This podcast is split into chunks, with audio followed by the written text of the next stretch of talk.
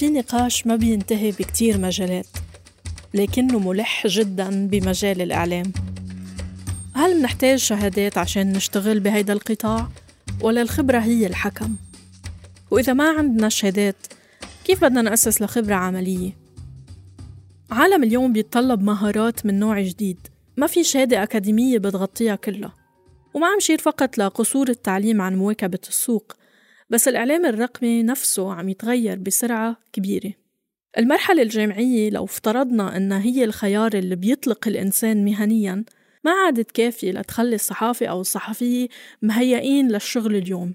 مثل ما ذكرنا من بداية هيدا البودكاست التقنية والأدوات الرقمية ما عادت مكملة للعمل الإعلامي بل صارت تشترك بعملية الإنتاج وصارت كمان تحدد الأولويات التحريرية. معكم رنا داوود وعم تسمعوا إندي ميديا بودكاست بيوثق المشهد الإعلامي المستقل بمنطقتنا من خلال دردشات مع عاملين بالمجال.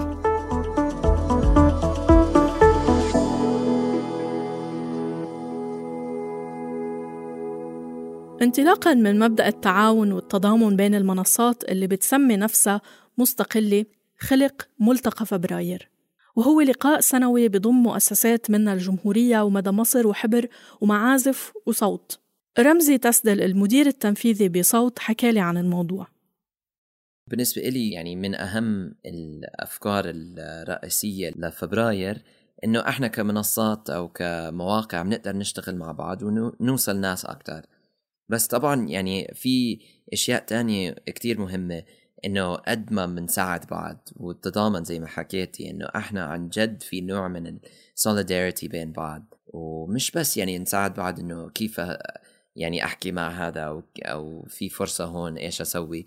إنه لا إنه بنقعد وبنحكي بالمحتوى. بنقعد وننتج ملفات مع بعض. كمان من التك يعني من الأشياء التقني نقدر نساعد بعض ونشبك مع بعض. بس الفكرة إنه حلو ومهم إنه نبني علاقات مع بعض إنه نشوف بعض. سو هذا كمان يعني كتير مهم وأنا ب يعني آخر ثلاث مرات رحت على آخر ثلاث سنين فبراير يعني جزء كتير مهم بحياتي وكمان حياتي المهنية كمان. هالروحية نفسها مهدت لمشروع جديد ومختلف. عم يعيد طرح شو يعني الشغل بالإعلام الرقمي اليوم؟ في فرق كبير بين الدراسة وبين العمل. أنا يعني مثلا ما درست صحافة ما أخذت إشي رسمي بس أنا كل يعني خبراتي بالصحافة خبرة يعني بالعمل بالشغل يعني على أرض الواقع عم بحكي مع ناس. فأنا بحس يعني الصحافة والصحفيين جزء مهم وكبير من يعني تدريبهم إنه يكون إشي عملي جدا. والأكاديمية جزء منها إنه لازم نرجع يعني نعلم أو نغير تعليم الجامعي والتقليدي بشكل تاني. من هون انطلقت الأكاديمية البديلة للصحافة العربية ووجدت فضاء خاص فيها. من إيمانها بأنه الصحافة حالة ذهنية وحرفة قبل أي شيء بتتقاطع مع العديد من العلوم السياسية والاجتماعية والثقافية وغيرها. بتقدم الأكاديمية بديل لبرامج التدريب اللي بتتعاطى مع الصحافة بصورة عملية وتقنية بحتة وبتختزلها لتطبيقات وبرامج إنتاج وبتعتبر المتلقين أرقام ومشاهدات وكبسات زر على الشاشات. وبتقدم الأكاديمية كمان بديل للتعليم التقليدي اللي بيتناول الصحافة من منطلق أكاديمي ونظري بحت بتأدي لمزاولتها بطريقة جامدة وغير نقدية. هيك الأكاديمية بتعرف عن نفسها. حاليا في أربع مؤسسات صحفية عم تشرف عليها.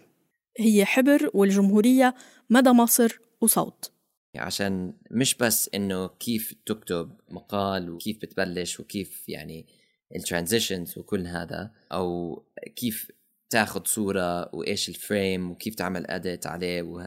عليها وهيك. هدف كبير من الأكاديمية إنه نغير طريقة التفكير. عن الصحافة وكيف نقدر يعني نشبك أو نفكفك الصحافة.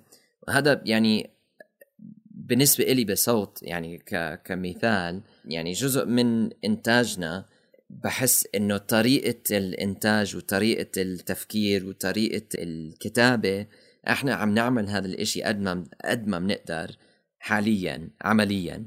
وهذا بالنسبة إلي مهم جدا. الأكاديمية البديلة للصحافة العربية بعدها بأول دورة ورح تخرج أول دفعة قريبا. طيب الصحافة اليوم شو المهارات اللي لازم يتقنها؟ هلأ في شغلة كتير مهمة يعني هذا سؤال كتير حلو. ليش؟ لأنه دائما هذا السؤال يعني آه، يساء فهمه بقول لك إنه أول جواب على هذا الموضوع هو إنه التكنولوجيا يعني هو آه، أكيد هذا هو الجواب اللي كتير ناسب ممكن تجاوب على على هيك سؤال لكن أنا قبل ما أركز على موضوع التكنولوجيا والمعرفة آه، بكيفية عمل المنصات المختلفة وما شابه بدي أركز على موضوع إنه نحن الخبرة الصحفية هي دائما ركن أساسي من الأركان التي يجب أن تعتمد عليها المؤسسة في أي عمل. فبالتالي إذا أنا عندي خبرة صحفية هي أكيد مهمة وضرورية لكن هاي الخبرة الصحفية يجب أن توائم مع التقنيات الجديدة اللي طلعت. يعني على سبيل المثال واحدة من الشغلات الأساسية اللي دايما بنحكي فيها بالعمل الصحفي هي موضوع التحقق والتثبت من الحقائق. هذا الموضوع كان مهم ولا زال مهم. لكن زمان كنا نتحقق بطرق تقليدية وبطرق اعتيادية وبطرق المصادر والاتصالات وما شابه. الآن أصبح لدي أدوات ومنصات تساعدني في موضوع التحقق. هلأ في النهاية هي ما راح توصل لي للنتيجة النهائية لكن حتساعد في تسريع عملية التحقق. فبالتالي الخبرة اللي كانت already موجودة عندي أو المعرفة التي كانت already موجودة عندي فيما يتعلق بالتحقق يجب أن تبقى موجودة لكن يضاف عليها هذه المعرفة والإلمام بكل ما هو جديد فيما يتعلق بالتكنولوجيا.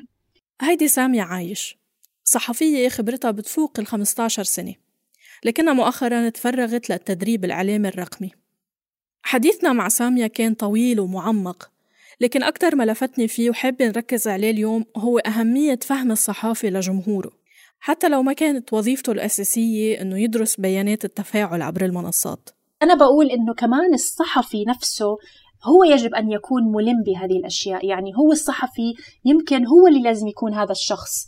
نحن هلأ صار عندنا إذا بتدخلي أي newsroom بالعصر الحالي رح تلاقي إنه ال newsroom هي عبارة عن كمبيوترات كتيرة قاعدين عليها أشخاص لكن تنتشر أيضا حولهم screens كبيرة محطوط عليها analytics من مثلا Google Analytics أو من Chartbeat أو من Trends أو ما شابه. فبالتالي أنت عندك على الهواء أو يعني live حية ومباشرة.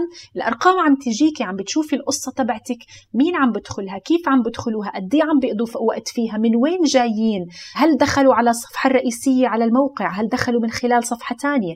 فبالتالي وبالتالي جميع هذه التحليلات حتكون موجودة قدام الصحفي. أنا بقول إنه هذا الصحفي اللي كتب هذه القصة يجب أن يكون عنده الإلمام بتحليل هذه الأرقام حتى يكون هو قادر على قولبة قصته بشكل يقدر يكون عنده إمباكت أكثر وفي نفس الوقت يكون قادر على تحريك هذه القصة على منصات مختلفة. لأنه نحن ما بدنا ننسى إنه نحن مش بس صفى عندي الموقع صفى أيضا عندي وسائل تواصل اجتماعي صفى عندي تطبيقات صفى عندي آه، تطبيقات اللي هي أطراف ثالثة يمكن أن تضاف هذه القصص إليها من أجل سرعة انتشار أكبر. طيب شو الأدوات اللي بتمكنني من فهم جمهوري؟ واحدة من الشغلات اللي دائما بنحكي عنها اللي هي ال traffic sources بمعنى آخر مصادر المرور أو الجهات اللي عم يدخل منها زوار الموقع. هل الناس عم تجيني من وسائل التواصل الاجتماعي؟ ولا عم تجي لي direct ولا عم تجيني من عمليات البحث؟ أخطر أنواع ال search traffic هي الناس اللي بتيجي من وسائل التواصل الاجتماعي. ليش؟ لأنه هذا الشخص قاعد على تويتر أو فيسبوك شاف عنوان جذب انتباهه راح كبس عليه وطلع. لكن أنا الناس اللي عم تجيني من آه، مباشرة هي ناس آمنت أنه أنا أقدم لها محتوى مهم وهي وثقت بالمحتوى الذي أقدمه فبالتالي حطتني على الفيفورتس عندها أو حطتني على التابس اللي بتفتحها كل يوم. معناها صار عنا القدرة على دراسة جمهورنا وتقطيعه وفهم سلوكياته وخياراته. أملا أنه ناخد هيدي المعطيات ونقدم مواد مناسبة ونعرضها بطريقة مناسبة. أو يمكن نكتشف إننا عم نجذب جمهور خطأ أو مش قصدنا نستهدفه. نيجي أيضا لموضوع آخر يتعلق بقياس ال impact اللي هو time spent أو الوقت المستغرق داخل الموقع. الشخص اللي رح يجي يدخل على ال link لأنه شاف عنوان مثير أو عنوان فيه sensation أو ما شابه. هو شخص حيجي يقرأ الموضوع أو ت skim through الموضوع بسرعة ويطلع. فبالتالي هو يا دوب قضى ثواني. لكن أنا بهمني الشخص اللي بيجي وبيقضي وقت طويل على الموقع وينتقل من صفحة إلى أخرى. فبالتالي هذه طريقة أخرى لقياس أيضا ال impact اللي عندي على الموقع. وأي system بيقدم لي الأرقام تبعت ال page views حيقدم لي برضو الأرقام تبعت الوقت المستغرق ال search عفوا ال traffic sources ورحلة المستغرق المستخدم داخل الموقع. فبالتالي كمان مثل ما حكينا إنه صار في عنا عضو مهم بفريق العمل الصحفي اسمه ال audience أنا analyst أيضا صار عندنا عضو آخر مهم اسمه ال user experience analyst اللي هو بيدرس الرحلة تبعت المستخدم من أول ما يدخل الصفحة أو الموقع لحد خروجه منها. بيعرف هو كيف بيتحرك بيعرف هو وين بيروح وين بيكبس وشو اللي بيعجبه وشو اللي بيطول فيه أكثر وشو اللي ما بيطول فيه. فبالتالي هذه جميعها مؤشرات ومعايير تساعد في وضع استراتيجية للأمام مش بس لحتى نفهم كيف المحتوى لازم يكون ولكن أيضا كيف شكل الصفحة واستخدام هذه الصفحة يجب أن يكون.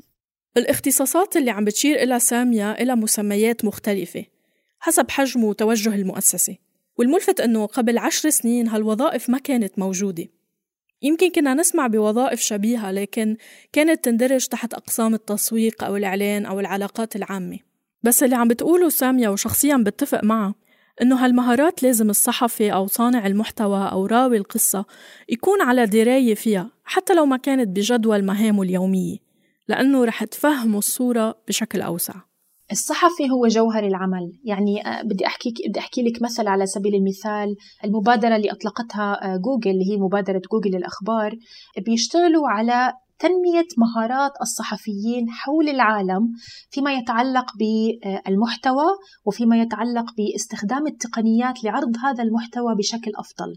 طبعا هذه الأمور بيقدموها لجميع الصحفيين حول العالم بشكل مجاني من خلال الدورات التدريبية لأنه بالنهاية هم عارفين أنه إذا الصحفي طبعا الأمر نفسه بينطبق على فيسبوك بينطبق على تويتر وما شابه لكن هم عارفين بالنهاية أنه الصحفي إذا أخذ هذا التدريب وقام بتطبيقه وأنتج محتوى جيد ومحتوى بصري ملائم ومحتوى صحيح ومحتوى بعيد عن الإثارة ويتلائم مع شو الترند اللي عم بتصير حاليا هذا سينعكس على نتائج البحث اللي رح تطلع عند المستخدم. فبالتالي نتائج البحث ستكون نتائج جيدة نتائج تخدم الجمهور وتقدم له ما يبحث ما يبحث عنه في النهاية. فبالتالي الأساس هو أكيد الصحفي لأنه يعني الصحفي هو جوهر هذا العمل هو الذي يبحث هو الذي يكتب هو الذي يفهم هذا الجمهور هو الذي يحاول أنه يقدم آه، يبحث عن المعلومة ويقدم الخبر بطريقة مختلفة وبشكل مختلف. لكن أحيانا تطوير المهارات مش أولوية عند بعض الصحفيين أو العاملين بالمجال. مش كلنا عندنا نفس الاهتمامات ولا الظروف ولا الموارد. بعد ما دخلت على أكثر من مؤسسة وشفت الناس كيف بتشتغل وكذا يمكن صراحة أشعر ببؤس على حال الصحفي لأنه يعني كمان نحن عندنا بدول عربية مختلفة اهتمامات الصحفي وما يرغب بتعلمه وما يرغب بالحصول عليه تختلف. فمثلا إذا رحتي على الصحفي في الإمارات احتياجاته تختلف عن الصحفي في مصر تختلف عن الصحفي في الأردن في لبنان في شمال أفريقيا وما شابه. فبالتالي بينما عندك صحفيين دايما بيدوروا على طرق عرض بصرية مختلفة حتى تطلع قصصهم أجمل وأكثر جاذبية وما شابه. عندك بدول أخرى صحفيين بيبحثوا عن طرق حتى تؤمن لهم معلوماتهم وبياناتهم وحياتهم وأمانهم الشخصي. فبالتالي احتياجات الصحفي يعني هي كمان موضوع مهم في مؤسسات يعني تهتم بتطوير مهاراته وبتطوير أدائه وما شابه. لكن في مؤسسات تانية للأسف ليس لديها هذه الرفاهية. عشان ما بدي أضل أحط اللوم على المؤسسة الصحفية لأنه كمان أرى أنه في بعض الأحيان الصحفي نفسه يتحمل جزء من المسؤولية في تطوير عمله يعني ويمكن هذا الموضوع تطوير الذات هو ليس فقط ينطبق على الصحفيين هو ينطبق على أي حدا بيشتغل بالعالم. فبالتالي يعني نحن هلأ آه، عايشين بزمن قادرين على افتحي جوجل افتحي يوتيوب دوري على أي شيء بدك تتعلميه وأنت بشكل سريع قادرة على تعلم هذه الأمور حتى لو لم تكوني قادرة على التفاعل بشكل مباشر لكن يعني أنه أضعف الإيمان مثل ما بنحكيها. ضروري إنه الخريجين الجدد والمبتدئين بالمجال ما يفكروا إنه لو أتقنوا كل هالأدوات والمهارات فهن ختموها. لازم يكونوا عارفين إنه رح تخلق تقنيات جديدة رح تغير عليهم شغلهم بالمستقبل القريب. فبالتالي هذا الصحفي قادر على إنه يطلع على آخر ما هو موجود وما هو متداول وأن يدرب نفسه وأن يعلم نفسه وما شابه. يعني أنا بحب احكي بحب أعطي مثل كثير صغير. يعني أنا والدي بدرس صحافة وإعلام بالجامعة.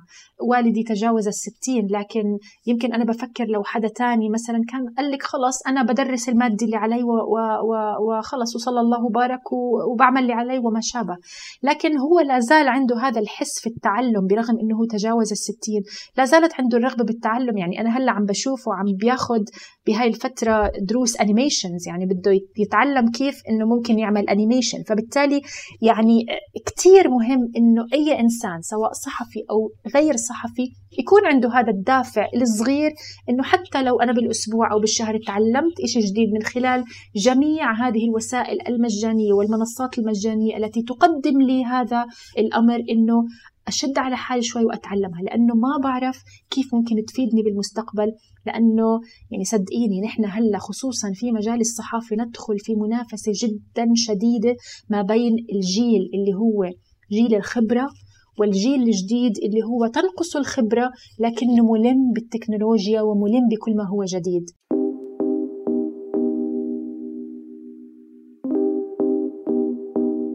أعتقد لقدام الجيل الجديد هو اللي حيكسب التحدي وهو اللي حيكمل لأنه الخبرة بينما هي مهمة وأنا رح أضل أحكي إنها مهمة لكنها لوحدها لا تكفي أبدا بهذا الزمن. يمكن المصطلحات بتخوف ويمكن تحسوا إنكم جايين من عالم الكلمات ومش قادرين تنخرطوا بعالم الأرقام.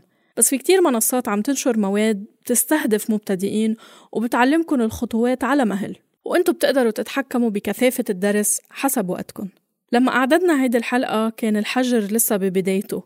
وما كنا عارفين إنه حياتنا وشغلنا كله رح يصير أونلاين أكيد من وقتها صار في إقبال على ورش ودورات ومساقات تعليمية سواء من باب الاهتمام أو حتى بسبب سلطة الأمر الواقع. العديد من المواقع التدريبية والتعليمية فتحت أبوابها للجمهور وصار فيكم تتعلموا من البيت. بنصح مثلا باللغة الإنجليزية تروحوا على Knight Center من جامعة تكساس أو تشوفوا مساق شهادة مبادرة فيسبوك للصحافة أو حتى تاخدوا بالعربي مساق التحليل الرقمي من منصة إدراك. انتظروا Indie Media بالحلقة الجاي لنناقش الابتكار بالمؤسسات الإعلامية المستقلة بالعالم العربي. كنا معكم بالإعداد والتقديم أنا رنا داوود وساهمت معي دينا عبد الله ومن المونتاج كان معكم أندوني حنا. هيدا البودكاست نتاج تعاون بين صوت وانكفاضة.